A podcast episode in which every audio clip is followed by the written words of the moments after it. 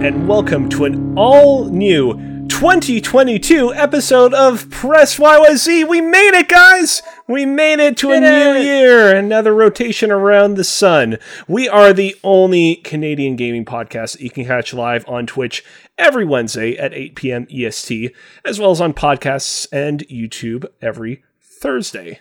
My name is Alexander Kazina, and I am joined today by the head of HR, Nathan McInerney. Yo, glad to be back. I'm I, I'm very happy we're back. Oh, I'm happy too.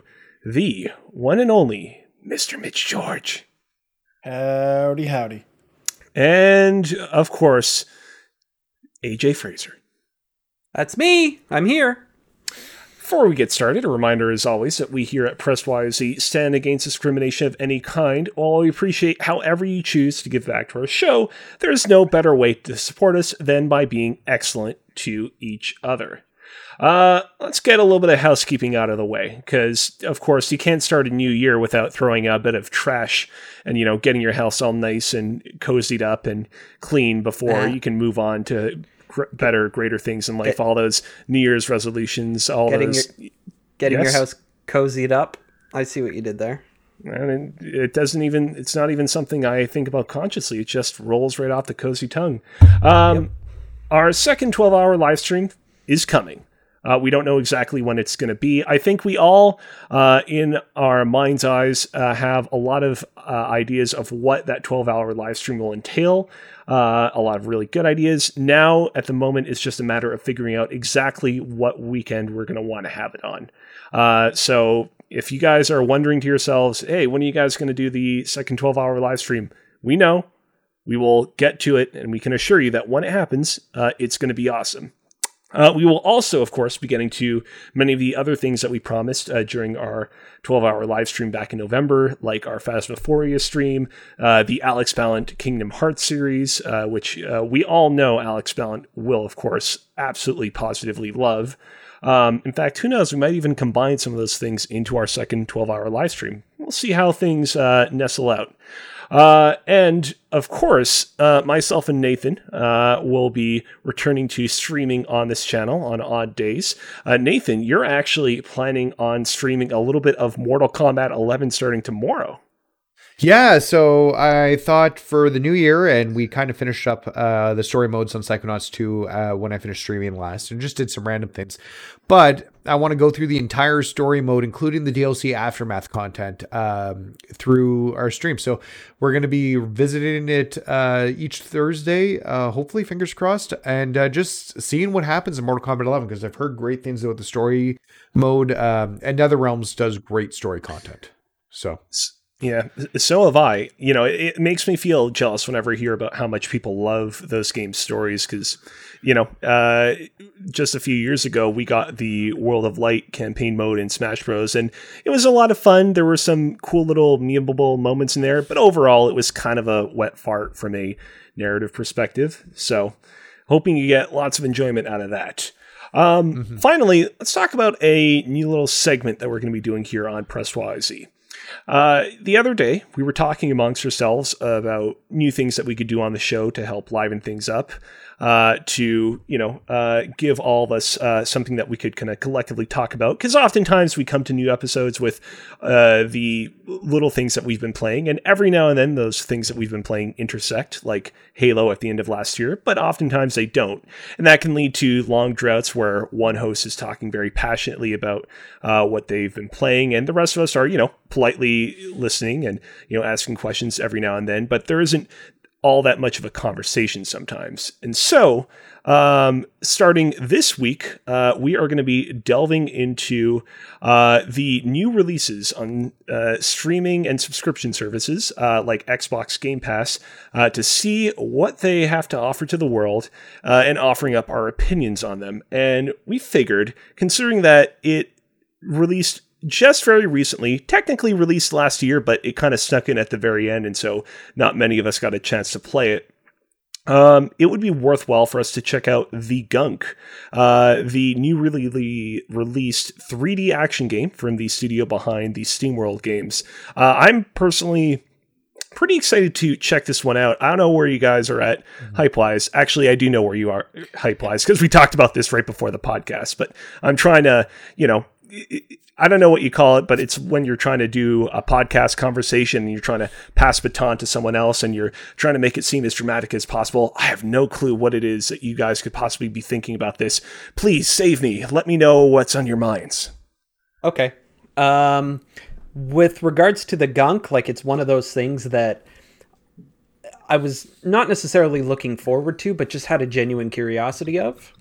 And so with Halo coming out and completely demolishing any hope uh, Forza had of r- retaining my my attention, um, I've been looking for an excuse to play something other than Halo and actually other than Project Zomboid currently because they had an update for that and that's been taking over the internet. Um, but um, yeah, the the gunk is just one of those that you you kind of heard about years ago, and you're just like, yeah, that sounds that sounds dumb in like the right kind of way, a, a good palate cleanser uh, of sorts.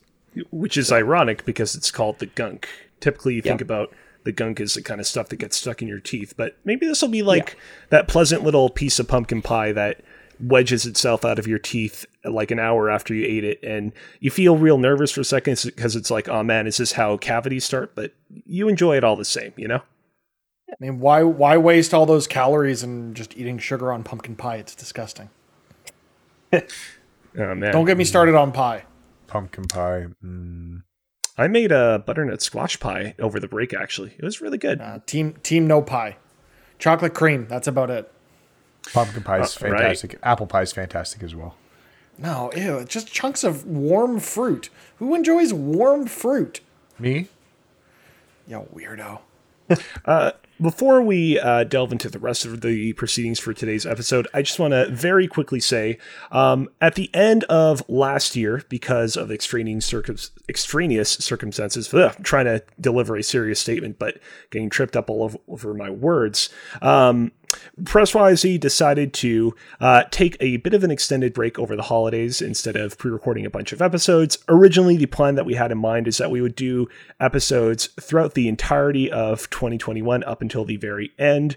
Um, however, that ended up not happening. And if you enjoy our content here on Twitch, it didn't feel like that long of a break because after uh, our last numbered episode, we did our reactions to Geoff Keighley's Game Awards. And then about a week after that, uh, myself and AJ played a little bit of Halo Infinite together and actually got like kind of deep into our thoughts on Halo Infinite's campaign. So that was almost like a pseudo episode of the podcast. Um, but if you're somebody who just enjoys our podcast on podcast services, for example, it did feel like there was uh, a little bit of a gap there. And so we're sorry about that. In the future, we will be sure to give you a bit more of a heads up so that you're not left wondering, hey, where did those Press YZ guys go? All right, let's jump right into tonight's episode. Uh, we are going to be delving into uh, all of the games that we played in the year of our Lord 2021 that we thought were the bee's knees. Uh, before we do that, however, we have all been playing a few games very recently in the year of our Lord 2022 that most certainly are not going to be uh, part of the aforementioned list. Or maybe they are. Uh, but either way, I figure that we might as well uh, get us talking about them out of the way first. Um, Nathan, you previously mentioned before we started that most of the games that you have to talk about tonight are part of your top five list, unless Yep. there was something else you wanted to talk about. No, I'm good. Okay, cool. AJ, anything that strikes your fancy that you want to talk about right here and now? Yeah, so I haven't played Halo in about two weeks, and it's because uh, a, g- a game called Project Zomboid got an update. Um, Ooh. uh, it got a multiplayer update, but I've been actually primarily playing it solo. Um, the uh, it's this kind of top-down, you know, survival RPG of sorts, um, where there really is no end game other than survive, um, and that's something that kind of like, yeah, I want to like a Minecraft or whatever. I want to more or less uh, kind of just just just like give my own goals of like I want to get this vehicle up and running or I want to build a, a base over here and like you know just try to survive for as long as I can. Currently my record is about 15 in-game days that I've survived. Um, but I usually average somewhere between two and seven because of some stupid shit that happens or whatever, and I, I just I fuck up and and attract the attention of a zombie and and it it fucking gets me or something. But um, yeah, it's it's something that's been occupying a lot of my my my time and whether I'm playing or not, because a lot of my YouTube recommendations now at this point are um, a lot of Project Zomboid. Um, I'm just gonna go ahead and shout out uh, the the channel Nurse. Uh, you know, she she's somebody who who did a, a couple of playthroughs and kind of gave me my my Zomboid legs. It's it's actually very hardcore and very diff, difficult game to an extent, but it's one that once once it clicks and once you can wrap your mind around, it's going to kind of consume you in, in a very satisfying way, personally. You you know how DayZ was originally a mod of Arma? This this yep. looks like if you made a zombie mod of The Sims. Like I could it, see that. Yeah, it, it kind of has like that vaguely inviting look, except everything is dark and spooky. Yeah, yeah. It's it's like you have to deal with, um, you know, a panic. Your panic level. Um, you you give your character traits like, um, positive traits or negative traits, and you have to to kind of build it out a certain way. Like, um, some some characters may may require more food and water than others or what have you. Um, and if that's the case, then you you you need to be extra careful about your resources uh, that you've gathered and and whatnot. Um, because you know that character may not survive as long without you know if you if you get stuck out in the wilderness or something. But um, they're continuing to update the game. It's actually been a thing for like the last ten years um, in early access, and it's still in early access um, but it's it's it's very very much complete and fully playable at this point. They're just going to be adding more to it before they call it a 1.0. So cool, cool, cool, yeah, cool. cool. Mitch, there anything on your mind that you want to spill before we talk about them good ass 2021 games? Uh, I've been playing a good ass 2021 game. Ooh. Ooh. Ooh. Uh, I started up Death's Door the other day, and Ooh. holy crap, how did I miss this game when it first came out? Because it was on Xbox, and you thought it might come to Game Pass. Maybe, but it was on sale over the break, so I picked it up, and my goodness, is this a good game? What like, did you get it on? It's I picked it up on the Xbox because it is on. Okay. It was on sale. I don't know if it still is. Mm-hmm. Um, and it's it's really good. It's it's kind of it's hard to describe it. It's sort of like a roguelike where you're dying a lot, but you're also trying to just beat these bosses to open death's door. It's it's really really interesting and it's really fun. It's it can be very challenging at times, especially if like me, you didn't realize there was a way to improve your health until the end of the game. Oh god! Uh, so those some of those boss fights were a little rough, but so you must be really good at it then. I am very good at this game now, and I'm I'm just at a, I'm just about to to finish it, which is why I wasn't confident in adding it to my list of games uh, from last year. But I mean, I'm just about done it, and it probably would have knocked a couple of games off my list to be perfectly fair. But I didn't play most of it until 2022, so I figured that would not be fair to the rest of these games. But my goodness, is it? It's something real special. And if you haven't, uh, do do be sure to check that one out. If you had played it in 2021, do you think it would have ranked on the list that you're going to be sharing later? 100% it would have. It would have knocked Halo off the list, and you guys know how long I've been playing Halo. Jesus oh, we Christ. Should do, we should just put it on. Okay, I'll do it now. so, before we get to that, uh, I want to talk about two little games that I've been playing since the start of this year. Um, one far dopier than the other. So a couple of days ago, we had a meeting, and at some point during the meeting, Nathan was like, "Oh, hey, there's this game called Lizard Lady versus the Cats Platinum Edition, uh, available on the PlayStation Store." And I was like, "Huh, that sounds pretty bad." and I looked up a trailer for it, and I was like, yeah, that looks especially bad.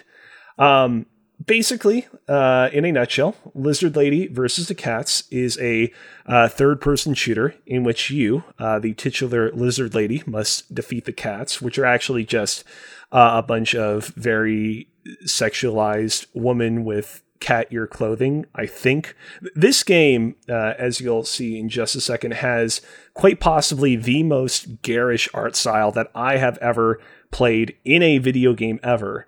Like it reminds me of like those like old knockoff uh, games from the NES era, like uh, Action 52 uh, or like the Cheetah Men, for example. Uh, th- this game is made by one person, so I suppose there is, you know, a bit of leeway to be given in that regard. But then again, Thomas was alone, Cave Story, Undertale, a bunch of those other games were also made by one person and were far better than this. So I suppose I shouldn't give that much leeway. Uh, but it did give me a platinum trophy at the end, so I am happy about that. Uh, although I do gotta say, so the whole deal with this game is that it's uh, Lizard Lady versus the Cats Platinum Edition uh, because they previously released a version of Lizard Lady versus the, the, Cats that was not a platinum edition of the game, and they were like, "Oh shit, this version that we released does not have a platinum trophy attached. We'll make a platinum edition to include a platinum trophy in it," which is sort of like, you know, the the one thing that's good about these real crappy. Uh, games that make their way onto the PlayStation Store is that they usually have a platinum trophy attached. So for this game to like not even have a platinum trophy a- after like out of the gate and for them to have to like kind of patch it in in post is like y- you couldn't even get that part down pat. Like that's how borked this game is. Um, but i'm happy nevertheless to have my second platinum trophy of 2022 thank um, you playstation quality control. Yes thank you. This, you guys this, are the true i'm watching saints. the footage i'm watching the footage here and it actually kind of reminds me of like a the that old Windows 95 screensaver where it, mm. it travels through the the brick wall wall maze or whatever. Yeah. Um yeah. Yeah. yeah, it's kind of like that kind of not it doesn't invoke Wolfenstein at all, but it's like the the the walls are that yeah, I mean, I would not compare this to Wolfenstein under any circumstance. The aiming in that game is so bad that the game straight up gives you a uh, targeting system, but it, it's so jarring because literally the moment that you press the targeting system, your camera immediately switches so that whoever you just targeted it as is at like the center of your point of focus, and it's so jarring. Um, well, let's move away from talking about cats and talking about bats because I also decided to start up a little game by the name of Castlevania Symphony of the Night. So the way this came about is, you know, I was scrolling through Twitter, uh, as one is wont to do in the year of our Lord 2021 or 2022. Uh, and I came across a person that I was following by the name of at Alan Busby. Go give him a nice fat follow. Uh, and he posted his list of all the games he uh, completed and enjoyed the most in 2021. And he had Castlevania at number three. Uh, and I was like, you know what? I never played Castlevania Symphony of the Night. Uh, Symphony of the Night, man. All sorts of speech problems right off the bat. Uh, so I went on the PlayStation Store and I got myself uh, Castlevania Requiem, Symphony of the Night, and Rondo of Blood, which is the HD two pack that contains Symphony of the Night and uh, Castlevania Rondo of Blood. Um, in part because it's one of the only modern ways that you can get a platinum trophy with Symphony of the Night, although you do have to beat Rondo of the Blood uh, alongside it to get the platinum. Uh, and I gotta say, I'm having a pretty good time. I don't know whether I'm gonna walk away from this one being like, wow, that truly was a classic. I was uh, just so kind of grateful to finally get around to playing this game. You know, obviously, both this game and Super Metroid have gone on to influence countless other Metroidvanias and uh, countless other, you know, games with Metroidvania elements in them. Uh, everywhere from you know Star Wars Jedi Fallen Order to Guacamelee to even games like uh, the Soulsborne games, for example.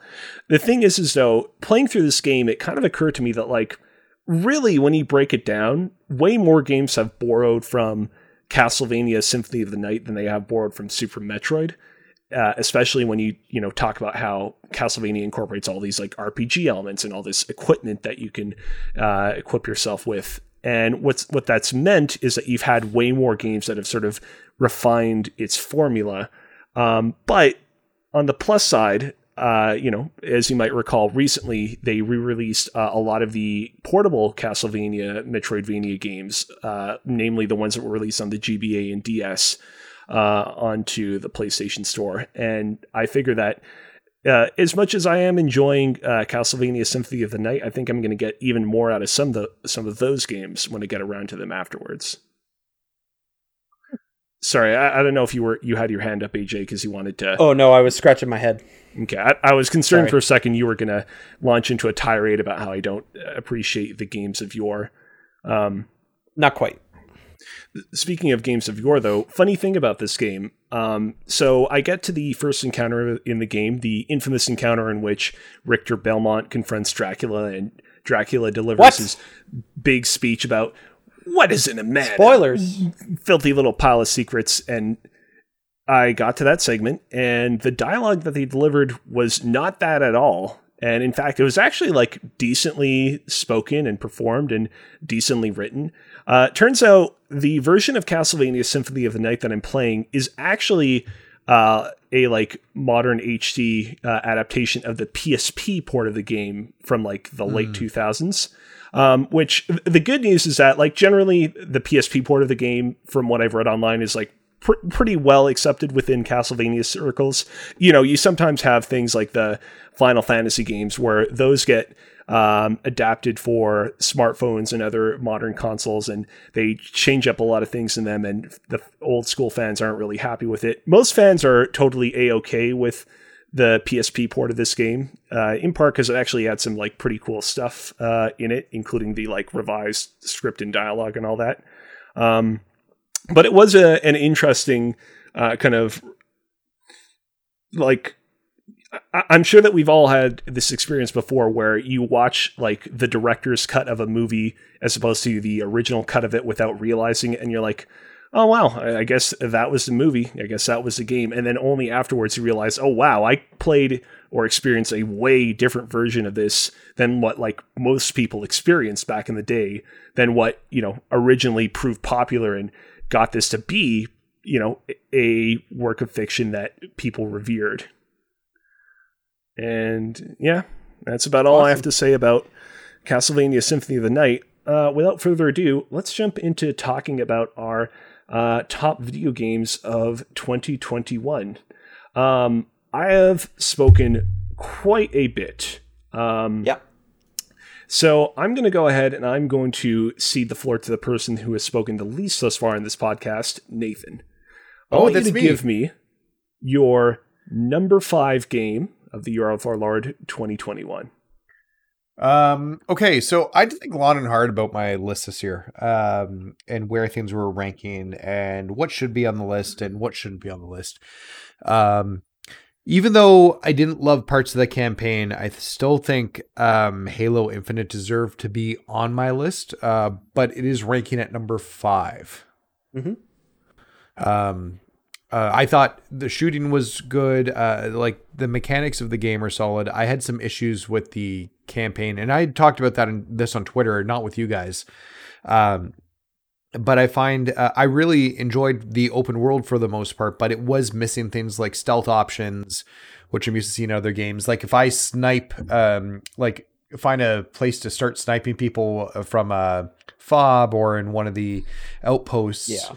Um, they immediately start shooting at you. There's like no time period where they takes them to figure out where you're coming from, which Yeah. is like what you'd expect. So th- there were parts like that where it it took me out a little bit. Um, but for the most part, I thought the open world was great. Um, my bigger issue was when you got to the end of the campaign because there was no warning that you were just going into this like six mission streak of 14 missions. Like, oh, all of a sudden it's no open world. It's just mission after mission after mission and there's no break. And I would have liked to have that warning or to have you still jumping into the open world to maneuver to these last places.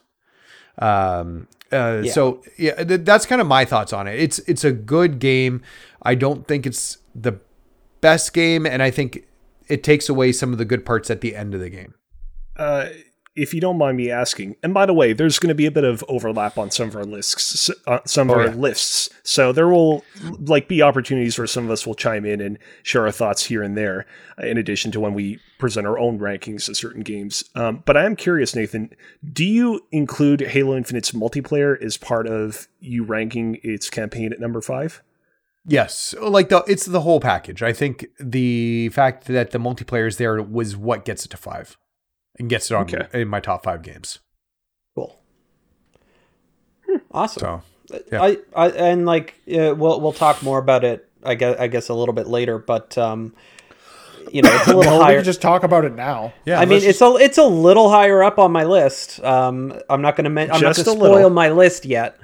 Um, but um, yeah, no, I, I completely agree with you. Um, for me, it ranks higher on my list because I have the history of Halo, and I know that you don't. Um, for me, it it it it satisfies a lot of the things that the past two games were kind of lacking uh, in the campaign. Um, and and I, I could probably argue for you, um, it it probably gets you into the idea of Halo a little bit more and a little bit better than even trying earlier this year when you finally got your Xbox or even on PC. Some of the earlier games uh, did.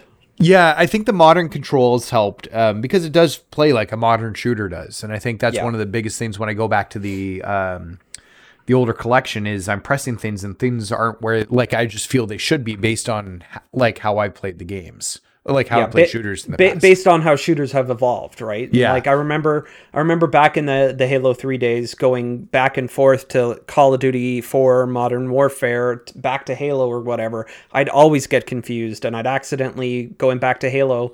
Trying to aim down sights, I'd accidentally throw a grenade where I didn't mean to, and I'd be like, "Ah, fuck," you know. So yeah, I totally get that.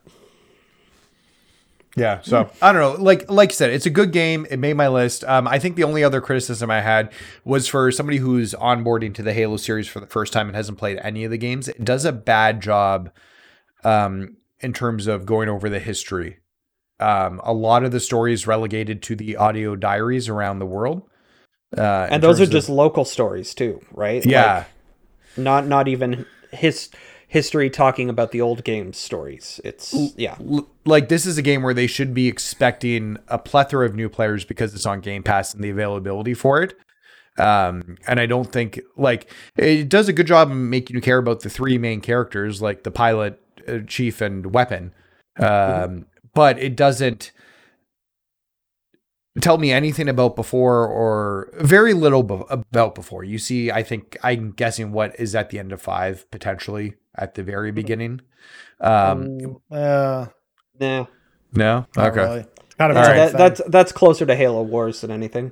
So eh, okay, it, it just would have been good to see this like either a story refresher or some way to catch people up, or do more of a full reboot. just just for- a previously on Halo kind of montage of stuff. Yeah. Even if it is just those cutscenes that were put together for the remastered versions of the games and things like that.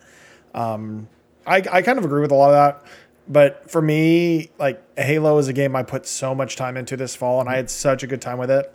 Like I said, if I hadn't played Death's Door over the last week, it would have definitely not, you know, made my list for this year. But or I mean, it would have been in the top five for me, it just barely because I spent so much time playing this game with people, and the social aspects of Halo for me are what make it worth playing. And I think they've actually kind of nailed the whole battle pass progression in a free to play game in a way that a lot of other free to play games don't. Of even if you're not going to you know, commit the money to the battle pass and not unlock the cosmetics, there's still a reason to come back to this game every day. At least at this point, they've been listening and giving feedback and fixing things that weren't quite ready to go at launch. Um, but there's a reason to play this game every day. And I think that's a big part of what makes this version of Halo special. And it'll be interesting to see how this game continues to evolve with knowing we're getting the release of campaign co-op, we're going to get the release of Forge, and we're going to get you know season two at some point in like May. Or long mm-hmm. seasons. It's kind of crazy for a free to play game to do that, but I'm interested to see like what feedback they elicit from the community and how this game continues to grow, and if the story from the end of this game, without spoiling it, does get continued in some fashion through subsequent seasons of the game. And if they add you know story dlc for free just to add more to that campaign i'm interested to see kind of how this evolves because they've said halo infinite will be a platform. It won't just be a one-off. So it'll be interesting to see how this continues to grow and evolve over the next three to four years of uh, of its lifetime Oh, um, speaking of, I was on Twitter earlier, um, and I some some somebody had un, I guess uncovered in like the games files a deleted cutscene. Yes. Um, and if, if you've played Halo Five or read some of the the older Halo books, um, you know of the Spartan by the name of Fred. Um, I have a sneaky Spartan suspicion. that- Fred. yeah, Spartan Fred. Um, I have a sneaky suspicion that uh, when they bring back, when they actually finally get campaign co-op in, rather than playing as a copy of the Master Chief like you did through one, two, one and two at the very least, um, and four, uh, I have a sneaky suspicion that they might allow you to play as Fred um, as the second player instead. So it's a little more lore appropriate rather than having two Master Chiefs running around. That makes sense. Yeah. Do, do you think that alright. they might like bring back the whole squad from Halo Five? I think that would be cool. Let you let you pick at, at fuck Osiris just let you pick uh, from from blue team, but uh, that would that would be interesting. At the very least, bring back Travis Willingham, give him some voice lines for for Fred, and that'd be great. How much? And uh, just uh, heads up, spoiler, slight spoilers ahead for uh, Halo Infinite. How much did you love that audio diary where that one guy was talking to Chief and he's like, "All right, Chief, this is a mission. Do you want to do it, or do you want us to call in Locke?" And Chief's like, "No, I'll do it." I don't honestly, I don't remember. I I did so many audio logs and stuff. Can't hear you. yeah i don't i don't think i picked that one up honestly Yeah. I must have right. missed that one. Well, I have some more thoughts to share on Halo, but this certainly will not be the last time that we talk about it. Not even the last time that I specifically talk about it. Uh, so let's uh, put a pin in that for now uh, and switch over to you, Mitch. What is your fifth best game of 2021?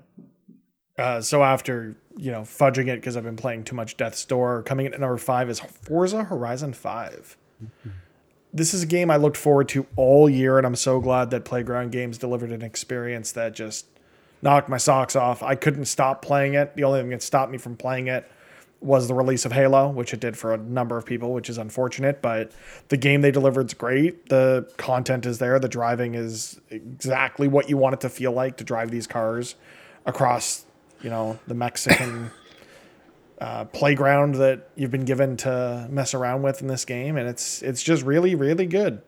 And more people should play it if they have not already. I would have probably million. played. I probably would have played more of it if I didn't get fucking banned. We don't need to go. Oh, over let's that not go into that again. Yeah, but um, no, it, it, it was a lot of it was a lot of fun, especially playing with you guys um, Yeah. when we did that that stream. Um, when when we had the opportunity, um, I've tried loading it up a few times in uh, in the cloud with uh, XCloud, um, and it quite there's just enough latency on XCloud that makes it not feel good. So I haven't like when I'm if I'm over at Rachel's or something like that where I can just only play on my phone. You know, it just it- you know I I've not had the motivation to try and go back to it other than giving that an attempt on you know some decent internet or what what have you. But um, at some point I will absolutely go back um, and, and try to clean up some some of that stuff. So but yeah, it's it's really good, and I think a lot of game of the year lists overall, you know, maybe missing out on having this at the very least slightly included. All So- words for Forza later. Following up on that, AJ, what Yeah. was uh, the number five uh, game on your list? So I, I had to th- I had to think back to and I went through the whole list of everything that released to try to remember everything and I was like, "Oh yeah, you know what? I did put a lot of time and a little bit of money into Pokemon Unite." A little bit. And yeah, a little bit. Yeah. And uh, don't worry about it. Um, the I, I had I had a lot of fun with it. It, it was like I I used to try to get into like Dota back when like the international was like the biggest thing because I just sort of wanted to get into something something a little more real time um, but less micromanagey than a, a a proper RTS, right? And so Pokemon Unite being a Pokemon MOBA, I can't believe I didn't think of it before. It just sort of kind of makes sense in, in a way, um, you know, depending on the Pokemon that they put into it.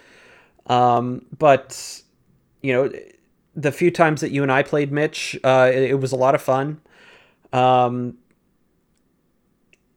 and, and you know it for a while it was definitely one of those games where i just sort of uh kept going back to just to get my dailies um which is very hard for me to do after a while because like once the new hotness comes out with me then i'm on to that. And you know it, it held my attention for a good long time. And the fact that it is cross save on uh, the phone and the switch means i can play it pretty well literally anywhere preferably on the switch just based on the controls and stuff but it is totally serviceable and you you will do just fine playing it on the phone For a second there, I thought you were gonna be you were gonna say the best place to pay it was on the shitter.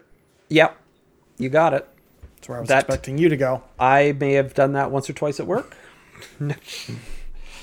just Uh, cuz but Just cause. Uh, just cuz speaking of the Nintendo Switch, uh, my number five game of 2021 on my own personal list uh, is a game that was a surprise to me in terms of how much I enjoyed it Katana Zero.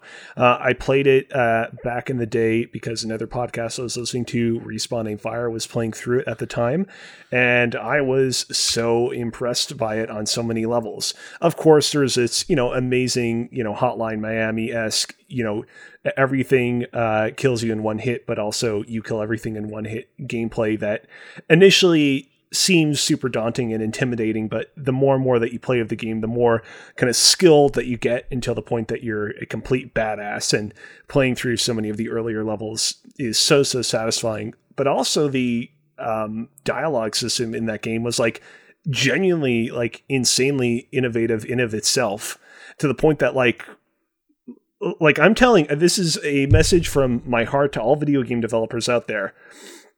I know that it's a little unscrupulous uh, to do this to a small fledgling indie game, but like steal this game's dialogue system because it might be honestly one of the best I've ex- ever experienced in all of gaming, and I think that your games will absolutely benefit from stealing uh, from its dialogue system.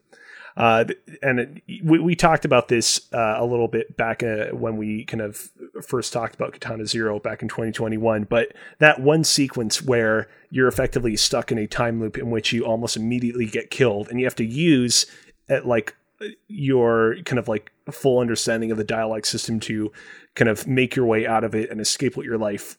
So insanely creative and also really kind of dark, but never in a way that uh, to me struck me as there are definitely games that feature dark and gritty elements that feel a little bit kind of try hard, but I always felt like the dark and gritty elements of uh, this game felt kind of right at home in the experience and always felt always kind of managed to kind of take me by surprise with their brutality instead of kind of making me hum and haw and be like, oh, here's another video game developer trying to, you know, emotionally manipulate me.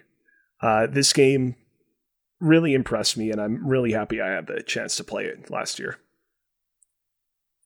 Yeah, it's that's one of those that I, I keep hearing a lot about, but I just for some reason can't bring myself to play. But um, maybe if we at some point make time for it, Yeah. Maybe. Um, I, I, I played on Switch in 2019 when it came out, uh, and I really, really loved it. Uh, you talked a lot about what makes that game good, and just the loop of the game and the different things you can do in it. Um, it's been a little while, but the music was really good. The setting was really good. The rewind feature was really cool.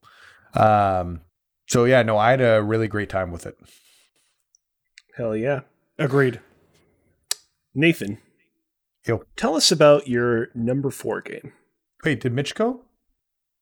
Uh, yes. Yeah, number five was Forza. Oh yeah, that's right. Okay, never mind. Uh, then I guess we're back to me.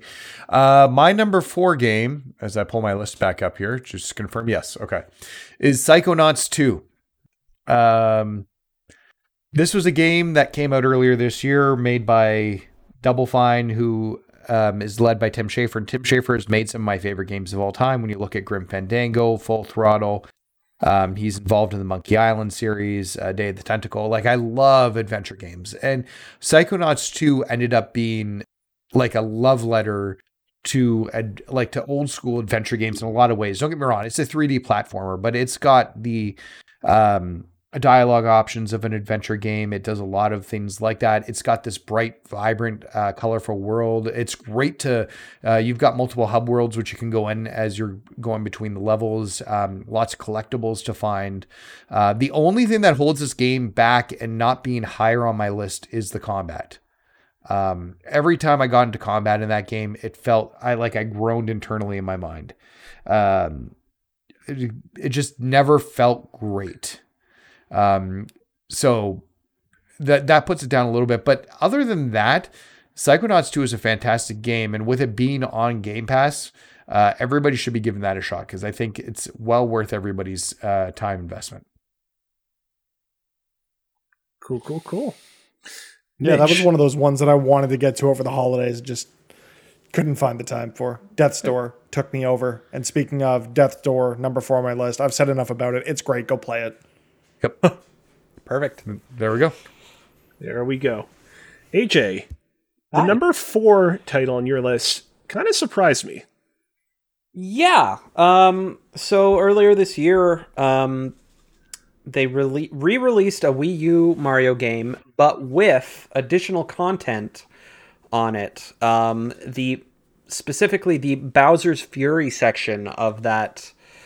Uh, what what was the the the other Mario game called? Super can't- Mario, Super Mario 3D 3D World. World. 3D World. Yes.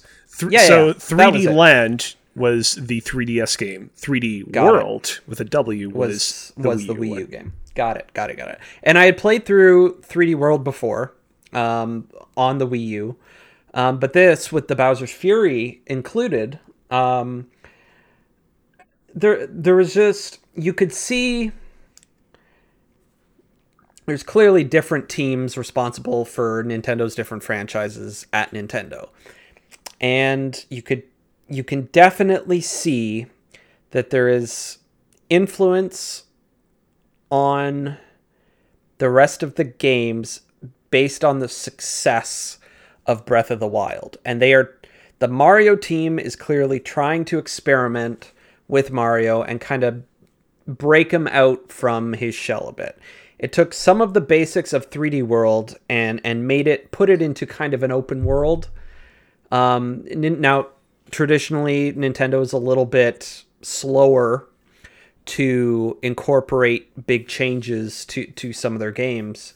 Um, so this this is just kind of a baby step, but there's something about the atmosphere and the mood of it um, when you're when when you're you're fighting Bowser, this gigantic Bowser, like kaiju battle Bowser, and you go catsuit Super Saiyan Mario and kick the crap out of him with that metal music playing in the background and it's it's there's there's a a lightning storm happening as as you're doing it and every it's there's something so satisfying about it. And then just the game itself like running around to all the different worlds and traveling uh, all the different worlds to all the different sections of this open world and, and gathering all the the shines that you can um it's it's just incredibly satisfying uh to play.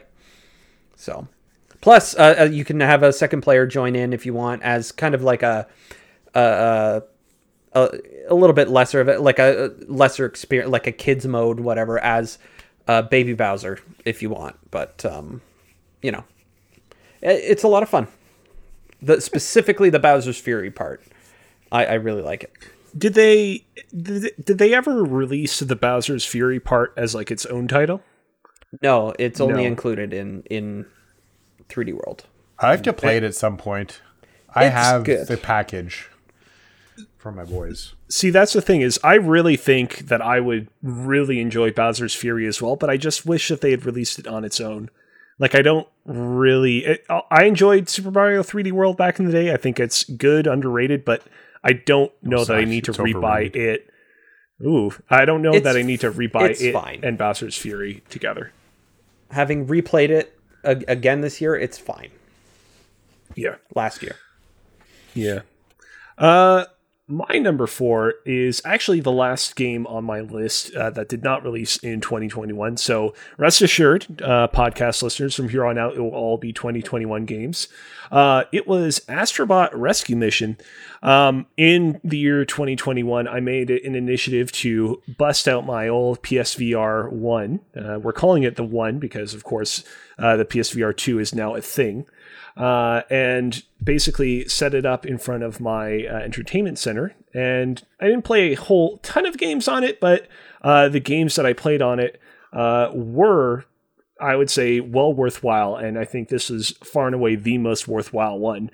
Everyone, when this game came out, said, oh man, this is like the Super Mario 64 of VR platforming games. And like, I mean, yeah, like I can't in my mind's eye imagine a game that is more that analogy than what this game was. Just such a delight to play to the point that like and you guys know if this is high praise coming from me, like I would woefully play levels again even after I had gotten all of the collectibles and associated trophies from them just so that I could like go through the amazing experience of playing through them once more.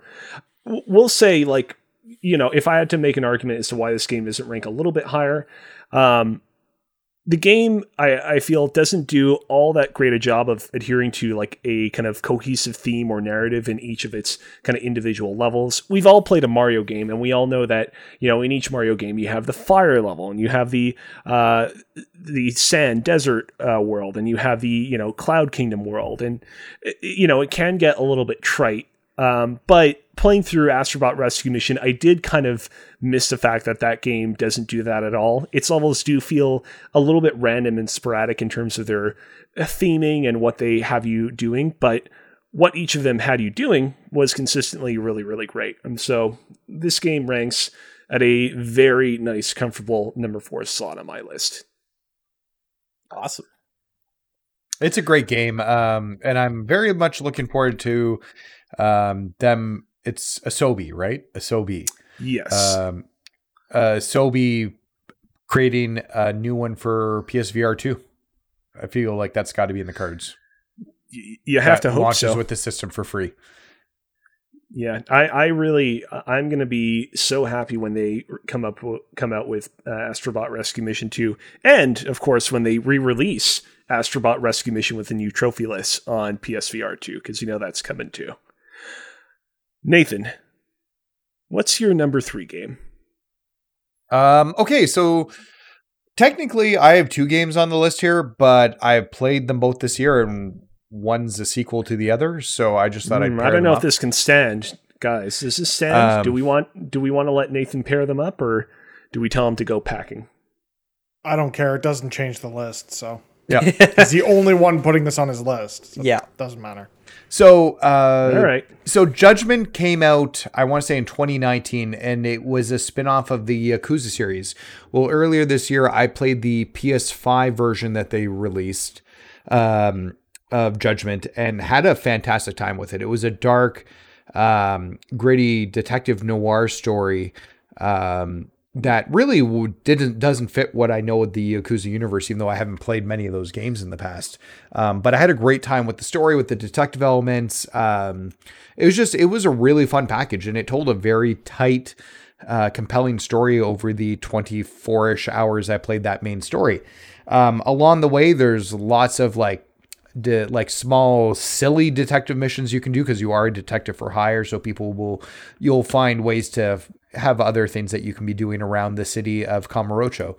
Um, so it was a great time over the break because the sequel Lost Judgment released um, in October and I hadn't had a chance to play it. So I finally picked up the Lost Judgment on sale um, and started playing that. And surprisingly, um, it told an even better story uh, than the first game. Uh, which I wasn't sure if it was going to be able to top uh, top it for me, uh, but it was really fantastic. Um, it like initially starts talking about like school bullying is a lot of the focus of the initial parts of the game, but then it balloons up from there into a government conspiracy.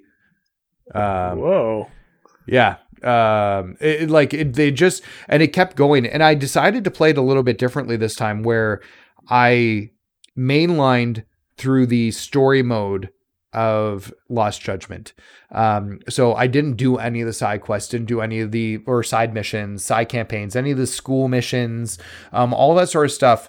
Um, I kind of just mainlined and got right through the game because my thought process here, if I was a detective and there was a major um, issue with people dying and the government was involved and I was worried about my life, I wouldn't be going to find um, help somebody's ninja dojo uh, find out why his people are leaving for another ninja do- dojo.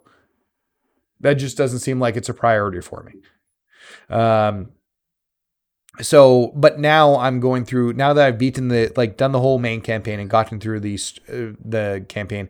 I'm going through all like finding all the side missions and do like working with the school. You actually there's a school in this game because in the first game I talked about Kamurocho and that's where you have that's the main where the main area takes place. Kamurocho is still in this game, but they've added a like a second city area that opens up the world. Um, so lots of things to do. And that area has a school that you can actually go to, and you are an advisor for the mystery, um, mystery reading club, the MRC.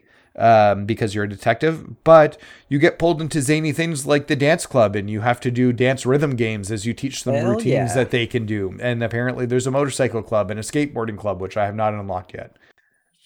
Um, so lots of like little mini games and stuff. Uh, They fixed a lot of the stuff from Judgment that needed to be fixed in Lost, uh, like in the sequel, um, and it just tells a great story. I think I'm now questioning. I started like a dragon, and I still want to go back and finish it. Um, but should I play all the other Yakuza's? I don't know. Um, but I really enjoyed Judgment and Lost Judgment. I think they tell great stories, and I think they deserve to be on my Game of the Year list this year. I think they're coming off of Game Pass with those, aren't they? The you, Kiwamis and Zero, I Oh, just believe, the are coming up. Yeah, Okay. so one Not and two and Zero, the rest of them are staying up um, for now at least. So, Cool. and I think you, um, we have on PS Plus. Anyways, go ahead. Sorry, go Yeah, ahead. I, I was going to ask. Uh, I, I know that you know these two are fused at the hip for you, but if you had to choose one or over the other, would you do Judgment or Lost Judgment? So Lost Judgment's the better game. Like like I would pick Lost Judgment, um, but they both tell fantastic stories, and there's an interesting evolution between the two two games. Um, it's one of those things where if I would recommend play the first game because there are things in the first in the second game that you'll understand because you've played the first game and characters and um, building things up. Um, they like there's even um, as I'm starting to get through the side content references to missions that happened in the first game, and if you didn't play the first like Judgment, you would have no idea what they're talking about. So All right, fair enough. Mitch, what's your number three spot? My number three spot. I'm actually surprised it's at number three and not higher, but it's Ratchet and Clank Rift Apart. I'm surprised for you too on that, Mitch. I love everything Insomniac does. This game is no exception. I think the weapon design is great, level design is perfect. I think the acting is like the voice acting is very well done. I think it is the best use of the PS5 hardware we've seen yet in terms of actually affecting gameplay with the ability that the speed of the SSD um, provides to game developers. I think it's the first time we've seen really uh, level design based on that hardware as opposed to level design. Like we've had NVMe SSDs forever, so these games have loaded fast. If you were a PC master race kind of guy, or Yep. gal, or non-binary, whatever, uh, however you choose to identify. But I think part of it comes down to this is the first time where a game has been feature built for architecture that takes advantage of that technology and the way that it uses it seamlessly both in gameplay and in terms of how you traverse between levels and worlds almost instantaneously is incredible. Um, the only thing holding it back for me is that other games came out this year that were absolutely incredible and knocked my socks off. Uh, any other year, this would be my number one pick, but uh, a couple other games did some very special things for me personally this year, and that's why it only uh, makes it up to number three on my list. This game uh, did not rank on my personal list. Spoiler alert. Um, but you know, r- really reflecting back on it, I know I you know uh, was a little bit more critical of it uh, in past episodes of the podcast. But truthfully, Ratchet and Clank Rift Apart was a really really fun game. Uh, I think that some of its levels, in particular, like um, the one level i forget the name of the planet but you are given access to the rocket boots for the first time and you first meet up with kit and you're zip zapping around every which way are really kind of truly something special. And it's going to be interesting to eventually play bowser's fury and kind of compare and contrast those two because like i think um, insomniac games absolutely knocked it out of the park there and will nintendo you know uh, be able to pull off a similar magic trick we'll have to see uh, but yeah, that game was uh, really special. Didn't quite crack my list, but definitely makes me excited to see what Insomniac has cooking next. I mean, we know what they're cooking next, right?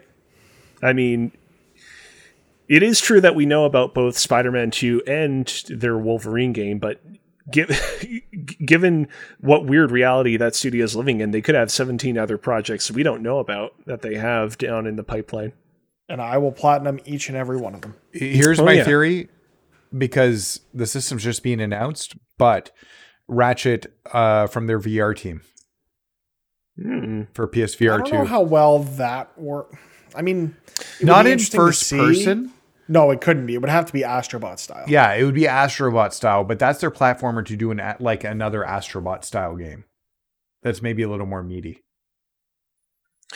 Maybe. Plus, I mean, We'll there were those segments in Ratchet and Clank Rift Apart, like the um, the Clank segments where you're doing that weird corporeality stuff. That like that that segment kind of felt like a VR game. So it, it, it makes sense to me, at least. Mhm. Mitch is kind of nonplussed. Did, did you not like those segments?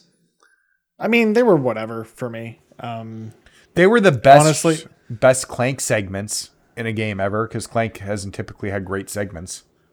they were, but even then, it was kind of more of a distraction than anything else. At least for me personally.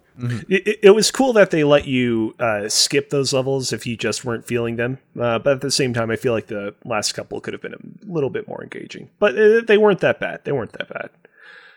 AJ, Hi. what's your number three game? Yeah, so this one actually kind of took me for a surprise. Like I said earlier, I went uh, kind of tried to remember everything that came out this year, and Could you okay, say did I play that? Did I? Could did you I say that it took you not? for a ride? Yeah, something like that. I I rode out in Oh. Outriders. Oh yeah, that's fine. Um, I thought it was So- an a Marvel vs. Capcom 2 reference for a second. Not quite. so out despite all of its flaws, the the poor acting, the bullet spongy nature of all the encounters, um, and how frustrating it was in, in regards to that. Me and two of my friends would get together every day after work and play for a few hours, and it became a really really good hangout um, to just load up a a mission and go do this thing. Now, playing through the main story, um, you might remember I had uh, somehow encountered a bug that completely erased all the inventory from one of my characters, rendering that character completely unplayable. and I had to start again from the beginning, from from the beginning to almost max level, um, and I was able to catch up with my friends, um, kind of kind of guiding me along the way in about a day. So I this this is the first game in years that I've managed to get all of the achievements in. Um, for for you PlayStation guys, that means get the platinum. Um, and so I think part of my enjoyment also was the fact that it was a Game Pass game, it, like the perfect Game Pass game, where a lot of it is just not good, but it's a it's every how you play it makes it fun in in certain ways. So yeah, Outriders somehow making it up there, but we talked about it the other day um, when we were having our meeting. Um, but Outriders is one of those moments in time where because it was on Game Pass, everybody was playing it and everybody was talking Yeah. about it. And and I so I myself and uh, my friend Taylor were playing on Xbox, and my friend Kenny was playing on. Actually, bought it and played it on PlayStation, and we all had the same amount of fun. I don't think I would have enjoyed it as much if I had put money up front to it, especially a good ninety Canadian dollars. So, my number three video game of the Year of Our Lord 2021 might be a little bit surprising to some of you, not on the basis of what the game is, but on the basis that it ended up in the number three slot. And I'll e- explain things uh, a little bit more once I get to my number two, number one games. But long story short, uh, my number three game is Metroid Dread.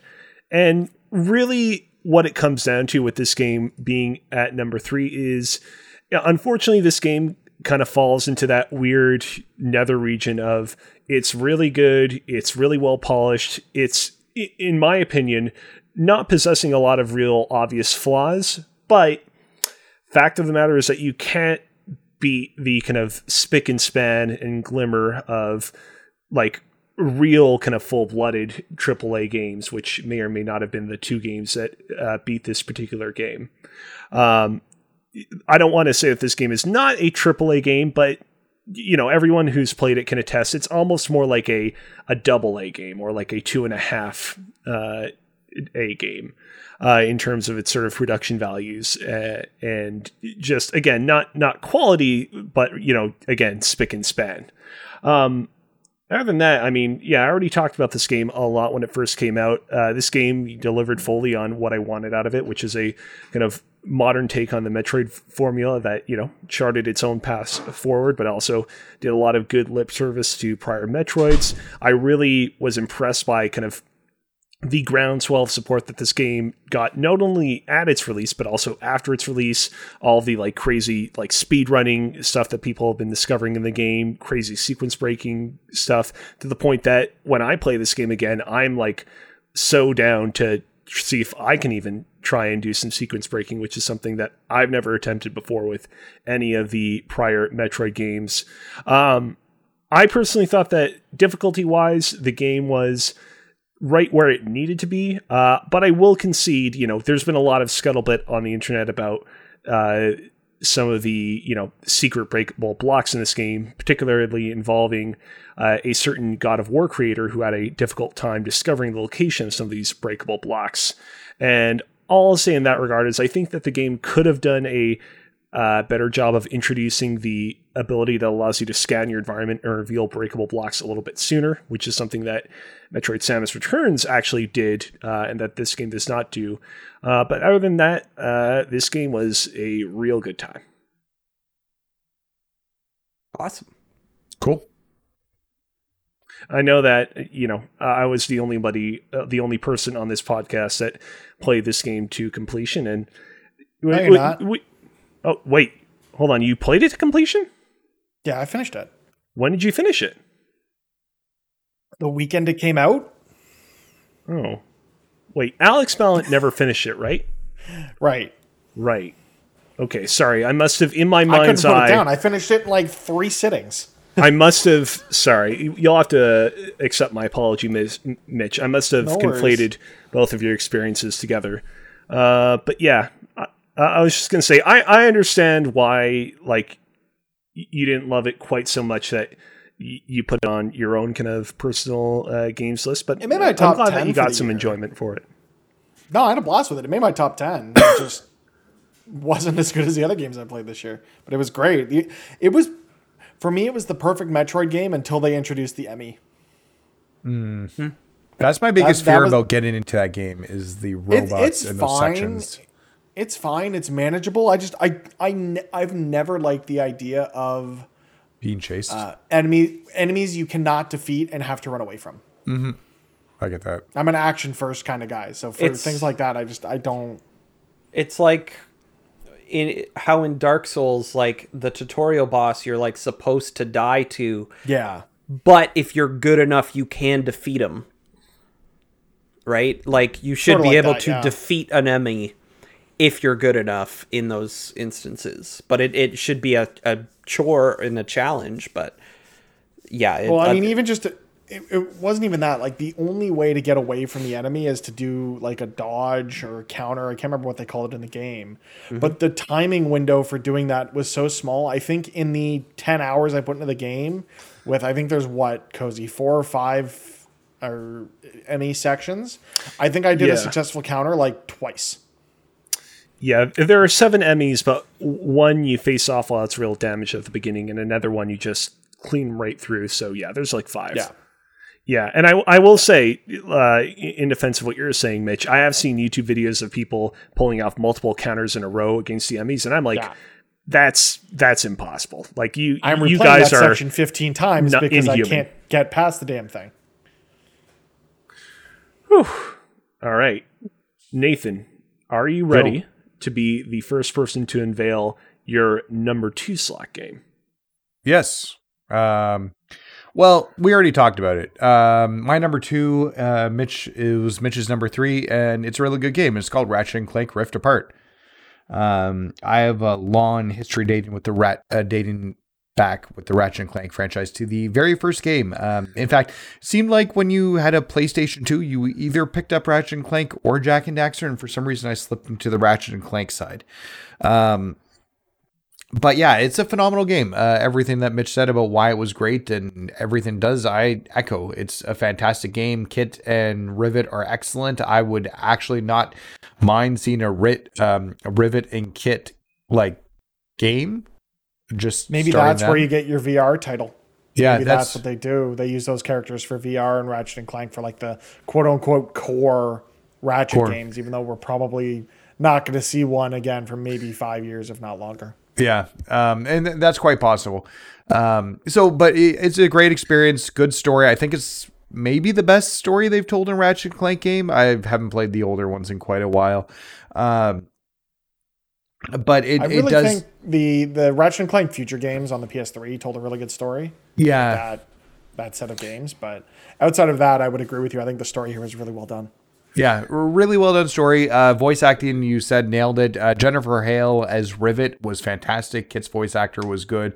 Ratchet and Clank, I don't know who voices them, but they were great as usual. Um, even the mainstays um, like Captain Quark and all the other characters, they found a way to bring them back. The dimension hopping was cool. This is something that could only be done on PS5. Um, so yeah, no. Um, if and even from a platinum perspective, they kind of fixed what they messed up in Miles by making you play the whole game for Miles again for no reason. Uh, where Ratchet and Clank doesn't require a full second playthrough.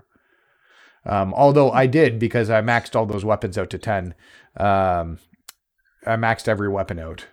I'm actually very surprised we didn't get like a subsequent patch that included new game plus trophies separate from the main trophy list. Yeah, Similarly to what 'cause- we got with Spider-Man. I, I was kind of blown away at how much stuff opened up in the game's new game plus. Like not like in terms of story content, but in terms of all the new upgrades that you get for all your weapons, and also all the new weapons you get too. Yeah, they, they really like they boost your weapons up, and like I got everyone uh, maxed out as far as I could, but it felt like actually that should have been a plat like one of the trophies is getting every weapon to le- like weapon to level 10 because that's per- been pretty much every other platinum they've had I feel like that would have been a. I mean, I get that. I feel like that would have been a bit of a grind, though. yeah no, well except i did it it wasn't terrible the worst is that shield gun um, which is the one trophy that everybody hated too um, Yep. yep that's the worst trophy in the game That was the last trophy I had to get in the game. Yep. My it was my son's last trophy too when he got his first platinum on it earlier this year. Um so yeah, I, I, and if I remember correctly too, I believe there's usually in Ratchet game like specific challenge points that you have to do for specific tasks that uh, weren't included in this one either. So, um, but I expect we could see some DLC for it or a small update potentially down the line. So you never know with Insomniac and what they're going to throw at you. A, a lot of All the right, I gotta go for a second. Just Yeah. skip past me and come back. Not Okay, a problem. Uh, I, I I will say, uh, while Mitch is taking his brief sojourn, uh, lots of games on this list that either we're expecting DLC from or uh, would be really cool to get DLC from that thus far I've had no DLC amount announcements. I'd love Metroid Dread DLC, uh, for example, but we have not heard like nary a peep from that game. Nintendo's not great on DLC typically. I mean, they have gotten like better over time. They they, regardless of what you thought about the quality of it, they did release those two pretty pretty like big substantial DLC packs for Breath of the Wild, for example. I guess that's true. Um, I just find like like no Mario Kart DLC, no. Um, I guess Splatoon's an ever changing game and has DLC uh, with free drops. But you're Yeah. right, there was the Zelda DLC. We never got anything for Odyssey, which seemed like it was Yeah. primed that you could do a DLC world. Yeah, it's um. so it's hit yeah. or miss with Nintendo. You never quite know where where what you're gonna get. Yeah, I mean, So. the thing is that Nintendo. It's clear that like Nintendo is not really, w- w- with some exceptions, Nintendo's not really thinking necessarily about DLC in mind as like a long term thing to keep its games alive with, the way that like some other companies are. And I think that comes with you know its upsides and its downsides. On one time, uh, on one hand, you know that Nintendo's like not trying to like gouge you out of all your money for the next 12 months. But on the other hand you're like ah i kind of wish that they'd introduce some new like uh, carts and characters into mario kart 8 deluxe for example. Yeah, they'll learn at Mi- some point. yeah hopefully. Or maybe not. Uh mitch. Yeah. what's your number two game My number two game is not a game I thought I'd be talking about at the end of the year, mostly because we didn't know it existed until August. Yep. Yeah. And that's Guardians of the Galaxy. Wow. Like, the game has its problems. It has its faults, of course. I know people have talked a lot about, you know, combat being a bit bit repetitive or or things of that nature. But for me, the story they told, the performances they got out of all of the leads, the the actors behind Star Lord, Gamora, Drax, like they they knocked it out of the park. Mantis's actress as well. Her her performance was really really well done it's just it's it's a great comic book story. It tells a succinct, to the point story. It's got a, a achievable platinum trophy, which I know matters a lot to Cozy. Um, as long as you are willing to follow a guide to make sure you don't miss any items, it can be done on one playthrough, which is nice. Or Are there missable items in it? there are missable items um, and the problem they kind of borked up the mission select a little bit where you you kind of want to create a save before you start every mission or every Okay. level just because if you go if you miss an item in that level and you go back via level select it doesn't count towards the progress of that trophy which is weird Oh, yeah, which is unfortunate because that would have made the game, the trophy list perfect, in my opinion. But I think that notwithstanding, I think the story they told, the the mechanics they introduced, I like the fact that we're focused just on Star Lord and you're just playing a Star Lord and using other characters to assist you, because it allows them to tell a more um, directed story, if that makes sense. you don't have to have all of the Guardians with you all the time because there are sections that are more impactful when it's, you know, Star Lord, Groot, and Rocket versus if everyone had to be there. Having So having not played it, I will be interested once you start playing Mass Effect to know how you like will would compare the two. Because that's kind of like what Mass Effect is. You you are the commander Shepard and you are you know going around with a couple of uh, your alien buddies to go you know complete these missions and hear their unique dialogue in those situations that you bring them on. If you bring somebody else on that mission you're going to hear completely different dialogue than than you would or get completely different story answers or what have you. So Yeah, I think the the other thing for me is this is a Marvel game, and I am an unabashed Marvel comics, film, TV fan or fanboy, whatever you want to call me, and that this rendition of these characters is kind of what I'd wish we had gotten out of the Square Enix game from um, Crystal Dynamics for Marvel's Avengers, where it wasn't as focused on being like a, a game like that that is a game as a service which is focused on endgame it's focused on multiplayer is is does have its place but those aren't typically experiences that i really you know jive with. I think mm-hmm. i really enjoyed marvel's avengers for what it was and i think a lot of other people did not. Hmm. But with guardians i think there's enough there for anyone who's a fan of this property or of these characters to get something out of it. As long as you can push the MCU versions of these characters out of your head for a minute while you play this because it's an original story. It's not it's not it's it pays homage to what's been done in the com the newer comics runs for the Guardians as well as the James Gunn directed Marvel Studios films. But it is its own thing. The characters do have different backstories. There are different characters on the team. You interact with different characters in ways different from those films. And I think all in all, it tells a really good story in this Marvel universe. And I'm honestly really enjoying what Square Enix is doing with the Marvel characters and what Insomniac's doing with their Marvel characters. And I want to know what's next. I know we're getting Spider Man. I know we're getting Wolverine. I want to know what Crystal's next project is. I want to know. Maybe.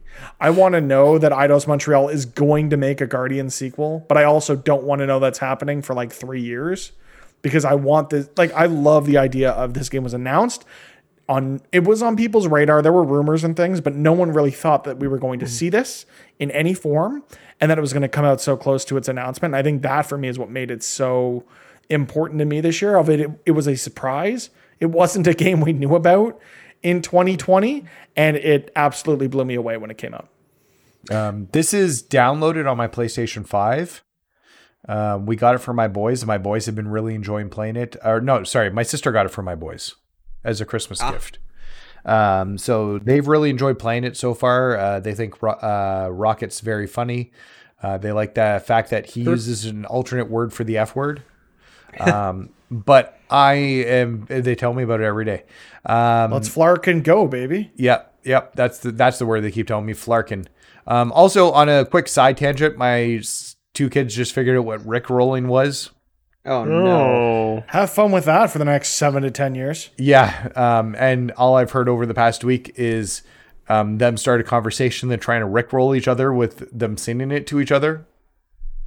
you need to teach mean- them you need to teach them about the game and how to lose the game Yes, that'd be a You good definitely That's don't a have to do that. one. yeah Th- that's like a weirdly analog way of rickrolling each other. Did their did their discovery of the Rick roll come out of Never Gonna Give You Up being on the Guardian soundtrack? I think that could be part of it. So the, the one thing for me that I didn't really jive with in this game was the soundtrack. I felt like at times the songs that they chose didn't really fit with the mechanic of huddling up with your team, giving everyone a pep boost, and then hearing "Build Me a Buttercup" come on. It just it didn't feel right given certain sequences, and I feel like a smaller, more like tailored list like we've gotten with the Guardians movies might have been better rather than just going and grabbing 20 to 20 to 25 popular 80s songs, songs. whereas the the the list from the movies was a little more eclectic it was a little more you know Curated. curated chosen Yeah. for Yeah, for the whereas- moment now don't don't get me wrong kickstart my kickstart my heart coming on in the moment that does in the game chef's kiss but there are other instances where it could have been but it's it's random, better right? song. It is. It's It is random. random. as far as I know. So There if are they had certain- chosen there are, the there are certain there are certain segments of the game that will play certain songs, but when you're Okay. doing that huddle mechanic in gameplay, it's always random. oh, ok- okay, I get because it's not like a specifically scripted thing, so you could just have it pop up and then okay, that makes sense. I, I just Nope, want to say, uh, but sorry, go ahead. Go ahead. No, you go ahead, Cozy. I. Okay. I just want to say I'm in a very similar position to Nathan, where I got both this game and Deathloop uh, at severely discounted prices uh, during a Black Friday sale. Had every intention of playing it over the course of the holiday break, uh, but my number one game took up quite a bit of my time, and so I ended up not getting around to it. I 100% am going to try to get around to it as soon as possible. It's a little bit daunting because I know that the game is a little bit long, but I I'm very confident that once I kind of suck up and start playing it, I'll enjoy myself. I think for me personally, and Square Enix, I know, or or Eidos Montreal, I know you're not listening to this, but if you are, or somehow we can get this this message to Eidos Montreal, I'd appreciate it for a sequel. Just give us the option to disable certain tracks, or give us an option of like maybe maybe mm-hmm. Peter upgraded from his cassette player to the Zune that we saw in the movie. And give us the option to just scroll through some songs while you're in that huddle, or the option on the directional pad of just picking between one to four songs and go from there. It might make it feel more like my, like what I feel Yeah. my version of Peter Quill would be doing or using, which songs, as opposed to like, like not even like some of the some of the songs are great. Some of them were misses, in my opinion, for for how they come up in gameplay. But that's just me. That seems super reasonable and actually giving you an option, like one of four options to pick a song, kind of like makes sense and lets you customize it to your playstyle. So that's a that sounds really like a good idea. So yeah, AJ, Hi. what's your number two game? Okay. Um yeah, so my number 2 game uh despite getting banned uh for a stupid reason, um I had a lot of fun playing uh the little bit of Forza Horizon 5 that I did and I can recognize the absolute quality of that game um in just in general.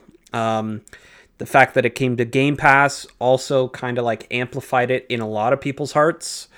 Um, even though like the previous one, uh, Forza Horizon 4 came out on Game Pass as well. Um, it- more and more people getting Xboxes and being able to talk about it now and, and just having a, a good time with it, you know, kind of you know, despite that one dark mark on my experience, you know, it it still it feels really good to play and you know the cars are fun. I love driving around in the warthog. I love tuning the warthog to to be the best uh, possible vehicle in just about any race unless it's like an x class or whatever but you know it, yeah forza forza horizon 5 is is fantastic. And it's my number two. Woohoo! Uh, my number two is another game very near and dear to the Xbox ecosystem. Uh, it's a game by the name of Halo Infinite. So I- gotta say, you know, I started from scratch with the Halo series this year. I played Halo Combat Evolved, jumped over to Halo 2, then Halo 3, Halo 3 ODST, uh, Halo Reach, and then Halo 4 and Halo 5. And, you know, I had my ups and downs uh, throughout the entire series. There were points that I really didn't like. There were points that I was really kind of surprised by, including some of the narrative beats in Halo 4. Uh, but throughout the entire period, I didn't think that uh, I'd be playing and enjoying Halo Infinite as much as I ended up enjoying it. We'll say this if uh, Halo's single player and multiplayer components had released separately at the end of the year, which, you know, who knows, could have happened considering the tumultuous I nature mean, of this game's development. did. They didn't, though. If they had, I probably would have put Metroid Dread at number two and either the single or multiplayer component at number three on this list. Um, I mean, the multiplayer came out like three weeks before the single player. yeah nevertheless, they both released in 2021. I played and thoroughly played both in 2021 and feel very confident putting the two of them together as a unit at number two on my list. I talked about this a little bit with AJ in the uh, non episode that we did, in which we talked about the campaign a bit together. The campaign for this game is, in a way, kind of what I wish the campaign for Breath of the Wild had been. I am not saying that because I think this game is as good as Breath of the Wild or like comparable to Breath of the Wild. I think it's a little bit lacking in that regard. I'm saying it because you know, one thing that I was real disappointed about with Breath of the Wild is how narrative light it felt.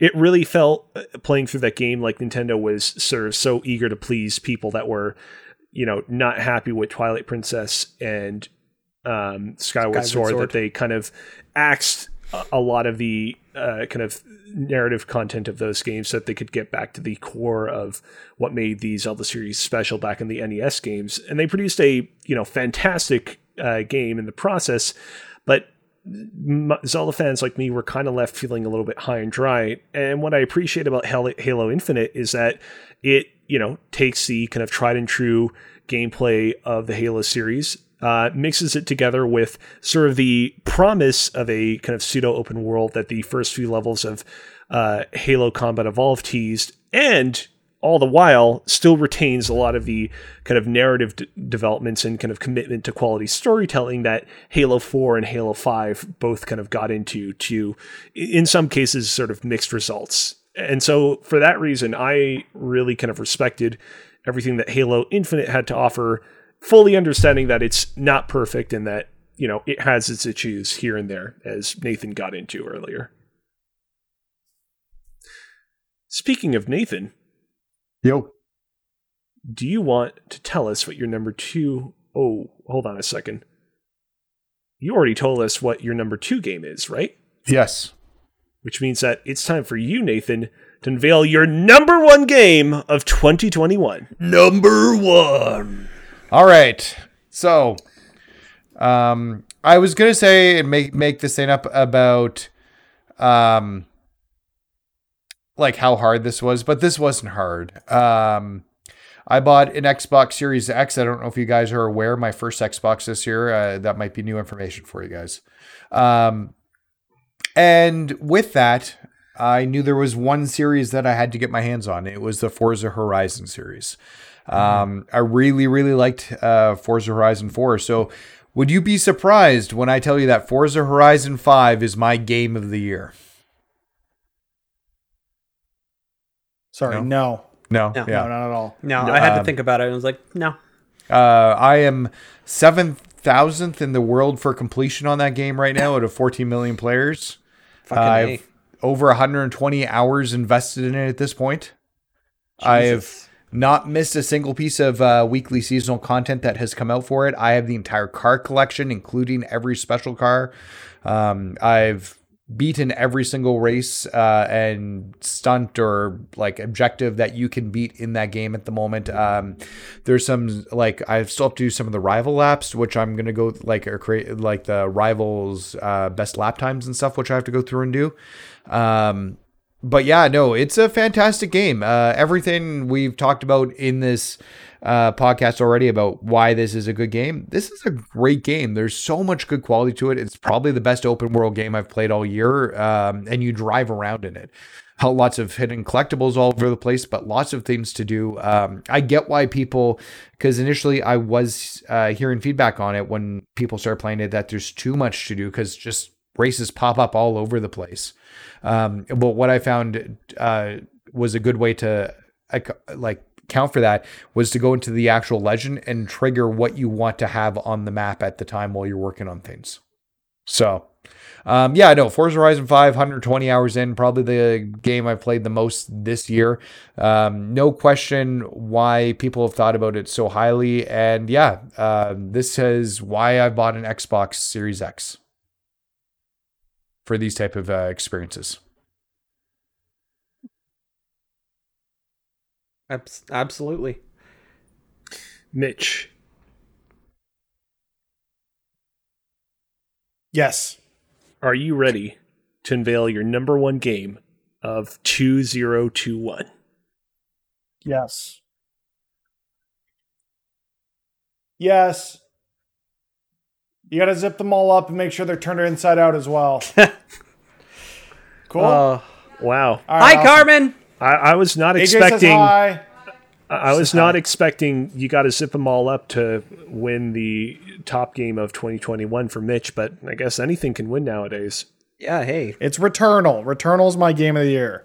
Returnal is one of those games that came out early in the year, and I don't think enough people remembered it at the end of the year because it got snubbed in quite a few places. But the game is perfectly designed. Housemarque did an incredible job shifting from their traditional arcadey style games into this much more real, much more action oriented, uh, roguelike twin stick shooter action game. It's it's phenomenal. If anyone has not played it, you essentially you're playing this astronaut who crash lands on a planet, and every time she dies, she comes back on the planet, and she doesn't know why. And there are twists, there are turns that it is some of the best gaming I did all year. I'm still disappointed in myself that I have not yet gotten the platinum because I tend to do that with my favorite games, and this is absolutely, as of now, probably my second favorite game on the PlayStation 5.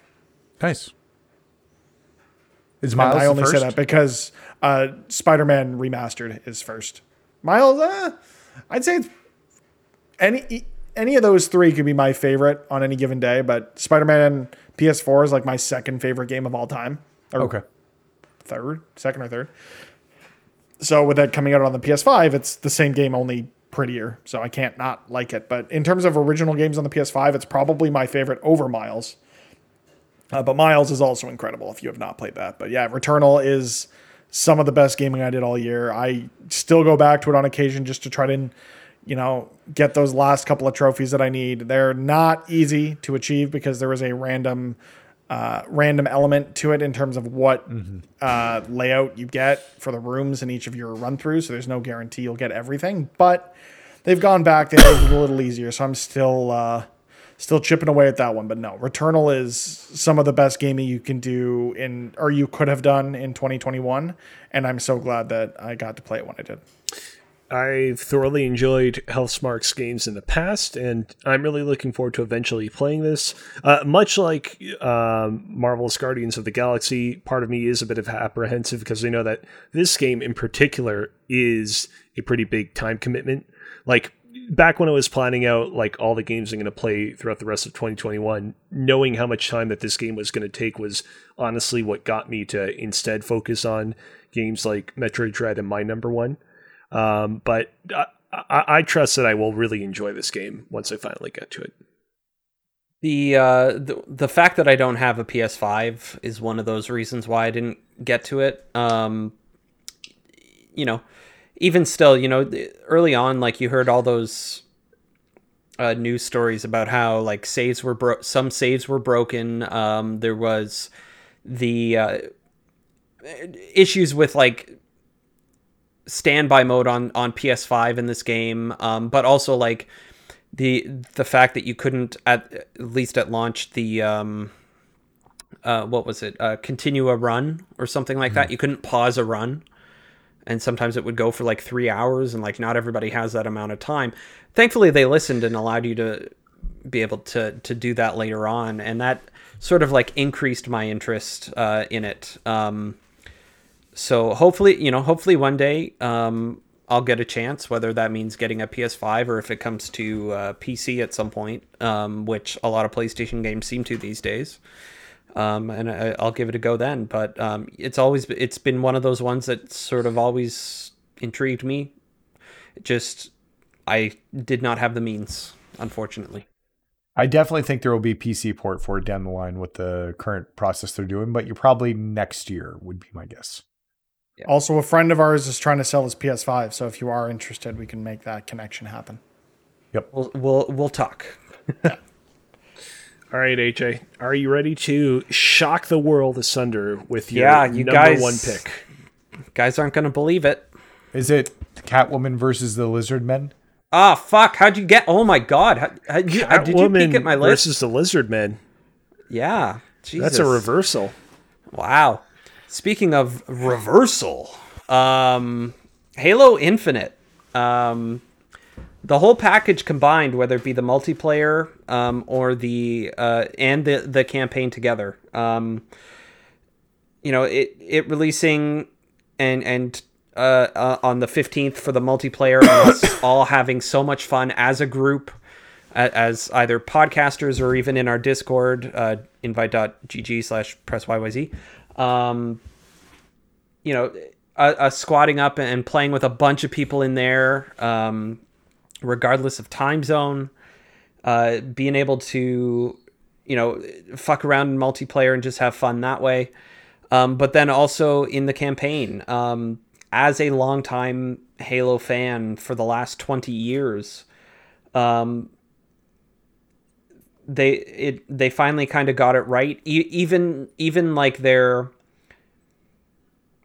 I I can look over like some some like lack of content or what have you in like the open world or things to do in the open world because it was more important for 343 to get this correct in terms of the feel of Halo um, and the atmosphere, the the story itself. It was more important to have that be good, and they put all of their effort into that, and it it, it shows. Um, now, there there are some things that I kind of wish that they could have done better. Nathan, you mentioned er, earlier uh, the like some of the stealth aspects are like non-existent. Like I wish. I wish there was more variety and options in the way that you could tackle a fight more than just I'm going to bring a fusion coil this time and throw it at a dude. Um, or I'm going to, you know, it didn't some some ways it didn't feel like you had a lot of variety in combat. Even though you had all those different abilities you could use none of it felt as viable or as awesome as the the grappling hook. So why would you switch from it I rarely did. Exactly, right? Um, but even still, knowing that the core of it is just so well done. Um, the story, uh, they could have. I, I think there could have been more background on the story. I, agreeing with you, Nathan, because you you had no real background or context for a lot of what was happening. I do, and I still feel like there was too much missing in between games that I would have liked to experience either in the game or um not not even in like some other form of media because Halo 5 ran into the problem uh, Halo 4 and 5 ran into the problem where a lot of that story came from the books that I didn't read and that I will probably never read even though I love Halo. Um so it's yeah, the the whole package of, of, Halo Infinite they had to get it right and they put out the sequel to Halo 3 that Halo 3 deserved. Um, even though like Halo Reach is like a totally viable sequel to Halo 3 of its time, they went back and then brought Halo 3 into modern times and then made a, s- made a sequel to that. And, and I really appreciate it and I'm excited to see what happens next. Cool. Hundred percent. Uh, let's get right to it. Uh, my uh, number one game of 2021 was a little game that uh, has not yet been brought up uh, amongst the four of us, but nevertheless, I feel incredibly confident and incredibly happy in. Uh, it's a little game by the name of Deathloop. Uh, I played this game a little bit before Geoff Keighley's Game Awards, just to kind of give get a feel of it before the show. Uh, then I dropped off of it. Then I played through Halo Infinite's campaign. I was very confident that Halo Infinite's campaign was going to be uh, my uh, game of the year, combined with its multiplayer. Uh, and then at the very last second, I was like, you know what? Let's pick up Deathloop during the break, and that game ninjaed its way to number one.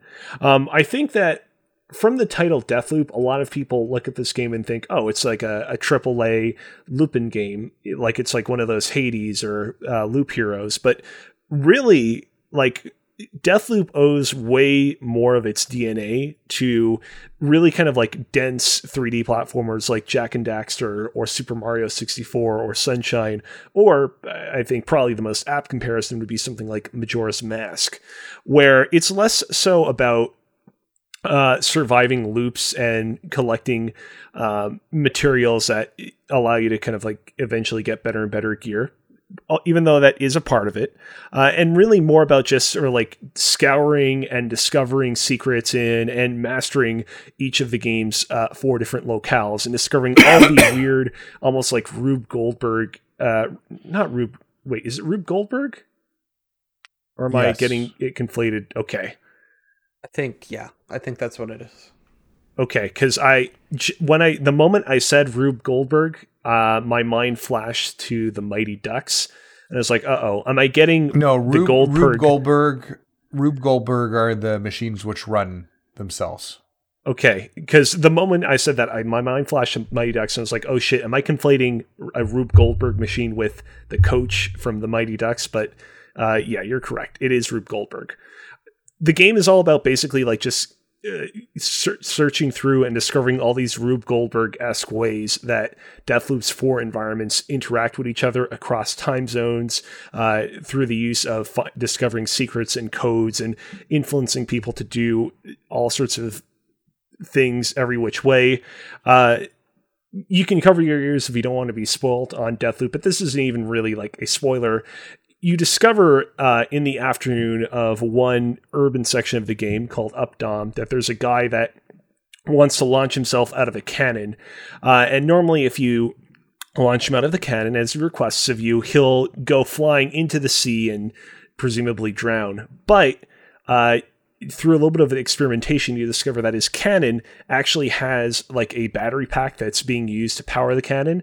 And if you swap out the full battery inside of the cannon with like a halfway battery and then launch him out of the cannon, he'll actually launch himself into another area located geographically below Updaam called Karl's Bay. And if you then go to Karl's Bay at night, uh, you can actually discover his corpse and you can loot it for a special ability that you can only get through that means. The, the entirety of Deathloop is full of those like little experimental secrets like that that just sort of encourage you to kind of like just be like, oh, what if I uh, try this little thing instead? What kind of bizarre effect will it produce? And almost always it rewards you. And much in the same way that at the end of Katana Zero, I was sort of like slip sliding through that game and I felt like I was an utter master of everything around me. This game really makes you feel like you are the master of the death loop.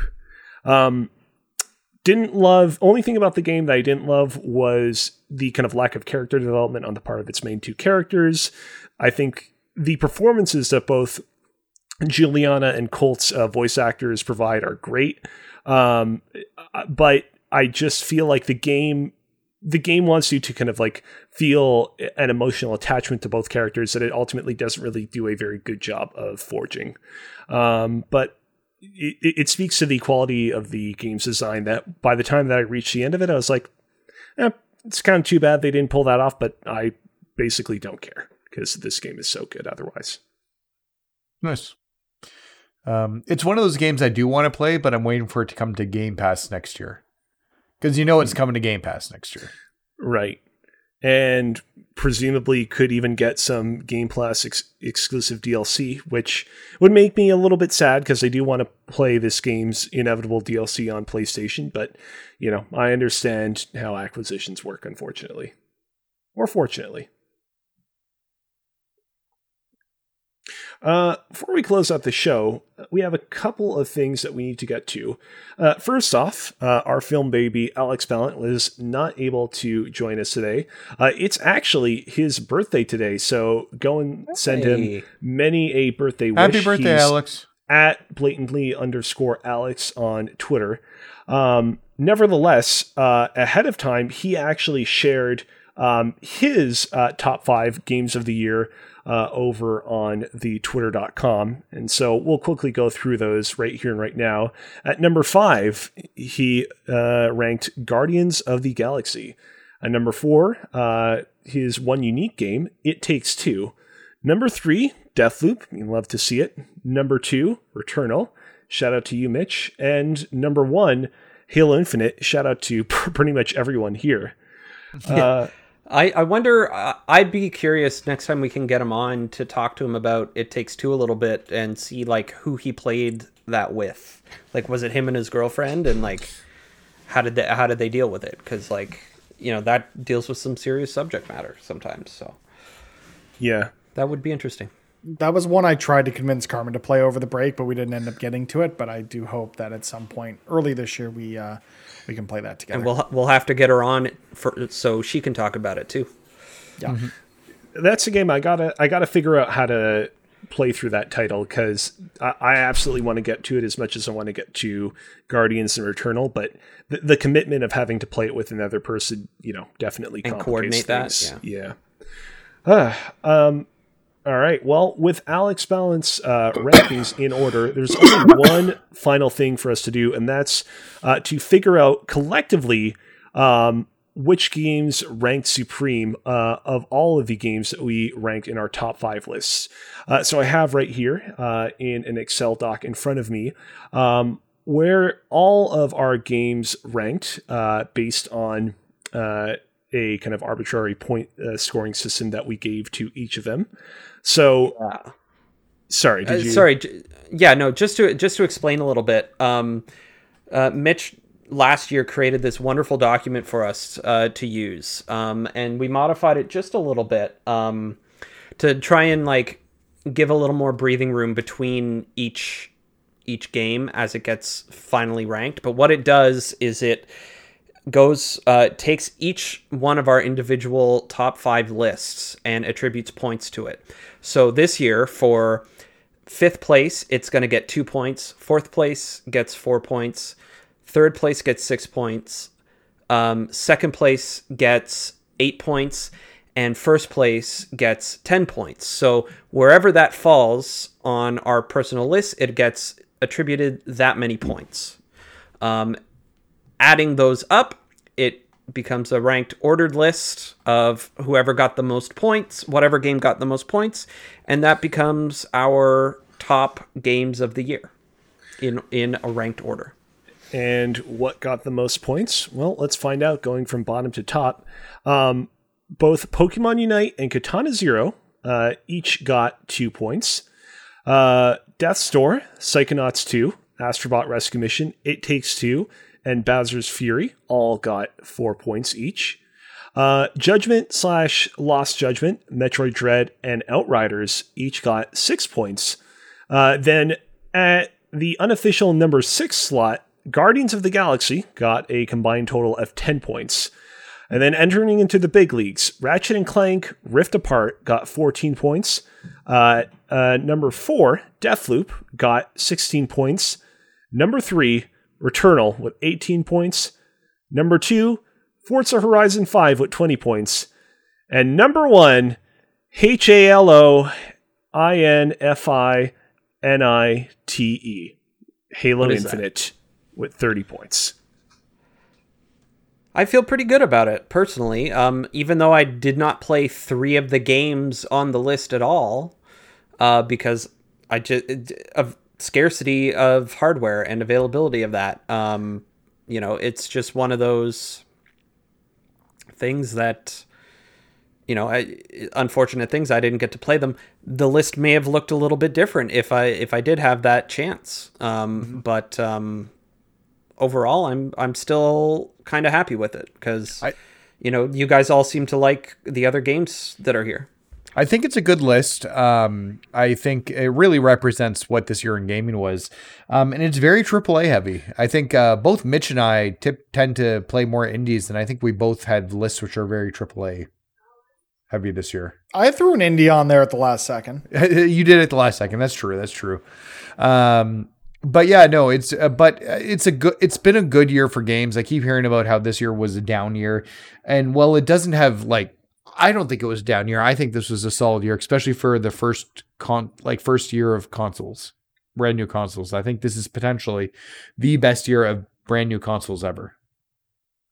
So Yeah, Yeah, I, I, I want to say quickly, you know, I um, typically in years past have not done a very good job of playing all the big major AAA releases as they release uh, in the years they come out. And I feel like uh, last year, I think I did a pretty good balance of both catching up on a lot of my backlog, but also playing, you know, your Halo Infinites, your Metroid Dreads, and your Death Loops. And I think I was all the better because of it.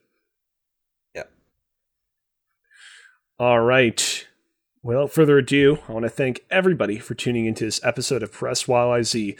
If you enjoy this broadcast, be sure to follow us on Twitch, subscribe to us on YouTube, and rate and review us on Apple Podcasts. Uh, you can also check us out on Twitter at PressYYZ and slide into our Discord at invite.gg slash PressYYZ to keep the conversation going. Until next time, thank you for playing.